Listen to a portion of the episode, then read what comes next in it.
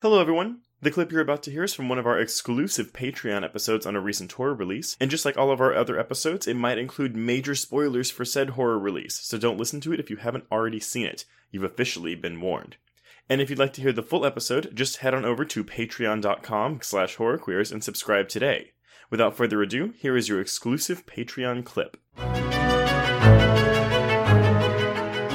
It's not as though we're owed it, but this film is being touted as ooh so much queer representation and i'm like right. okay sure you know we got some gay actors in it and they're actually playing gay characters but like I don't know. I waffle back and forth on this all the time. I realize I probably sound like a huge fucking hypocrite, but I just could have done with a little bit more richness in my queer representation here. Well, and I will say though that a part of, a part of the reason it's probably not here is because Barker was not involved like during the the the like the creation of this film. So no, I did pull some quotes from uh, Meagan Navarro's interview with David Bruckner and with Clive Barker. Mm-hmm. And uh, so what Bruckner says is, you know, he says, throughout the prep process when I was putting the movie together, Clive and I would find moments to talk. Sometimes we'd reach out out of the blue. Sometimes he would call or I would call. One of us would have an idea. And so there was just this really awesome creative conversation during the prep process. But Mm. Barker replies with, um, it was also this respect in both directions. So that makes it easier. But also, I think both of us knew, and David had all the solutions because I've seen his designs,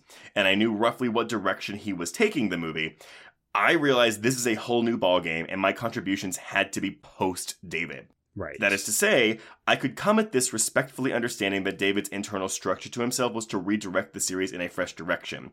So that's the thing, is like, yeah, I mean, like, like, you know, David would talk to him and be like, hey, like, what do you think of this? What do you think of this? But at the end of the day, this is still Bruckner's movie, and Barker Mhm. came in after the fact to be like, okay, like, let's, let me see what we're doing here. Right. Yeah. And and again, for the people who are saying, "Oh, it's really disappointing that this movie isn't more like Barker's 1987 original," all you have to do is read that quote, right? Like this is not Barker's film. And well, I think he he has signed off on it. He seems happy with a lot of the creative decisions that Bruckner makes.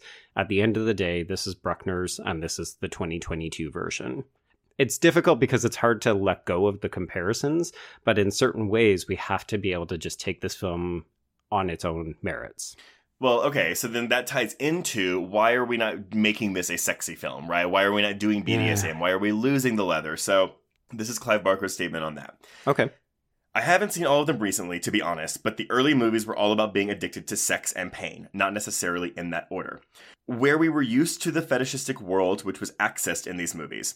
But back in the day, 30 years ago, the leather scene or the S&M scene worked. The stuff of the music videos. There was no Marilyn Manson, so you had to go, I think, into much, much more difficult territory hmm because the gag had already played several times and become public and good god pinhead was on chat shows i think he'd lost a lot of his power he'd become Right. too familiar you did a very smart thing. Uh, you said, okay, uh, sorry, he's talking to Bruckner here. He goes, You did a very smart thing. You said, okay, this thing is familiar too, so how do we make it scary again?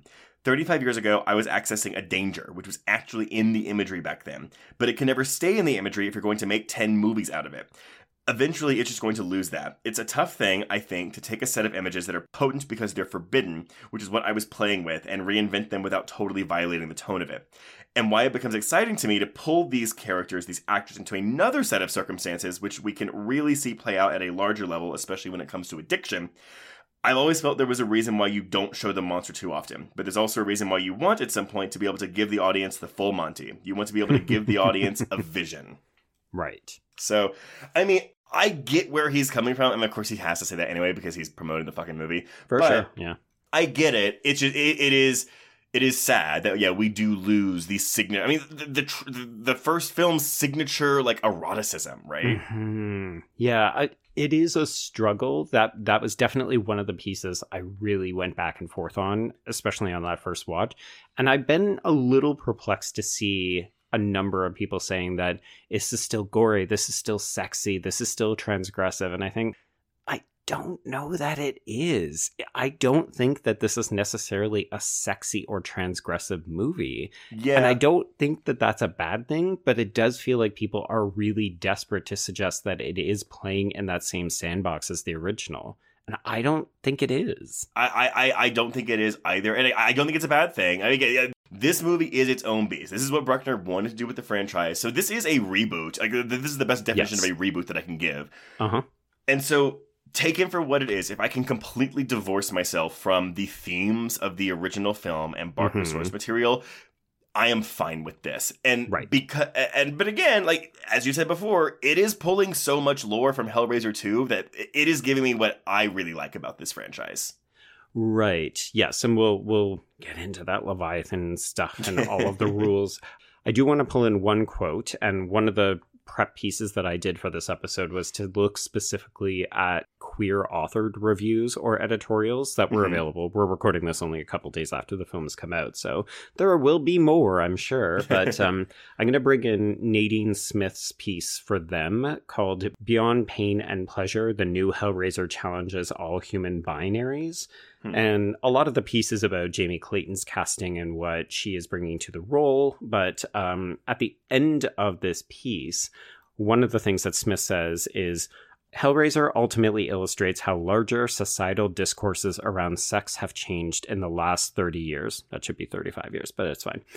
In the 1980s, Hellraiser was very much about the politics of personal desire and the societal norms we violate in pursuit of ecstasy. Because, of course, that's why it was transgressive, right? People had never seen the BDSM scene. They weren't familiar with leather and all of this kind of like sexual taboo. So it was really boundary pushing. Yeah. And then Smith continues to say, but in the 2020s, the takeaway feels different. In this hellish world, sex is just a form of power, a commodity for the wealthy to buy and trade. So it's that shift actually from sex to power because sex isn't that transgressive thing, right? Like we move beyond it Right. in the 2020s.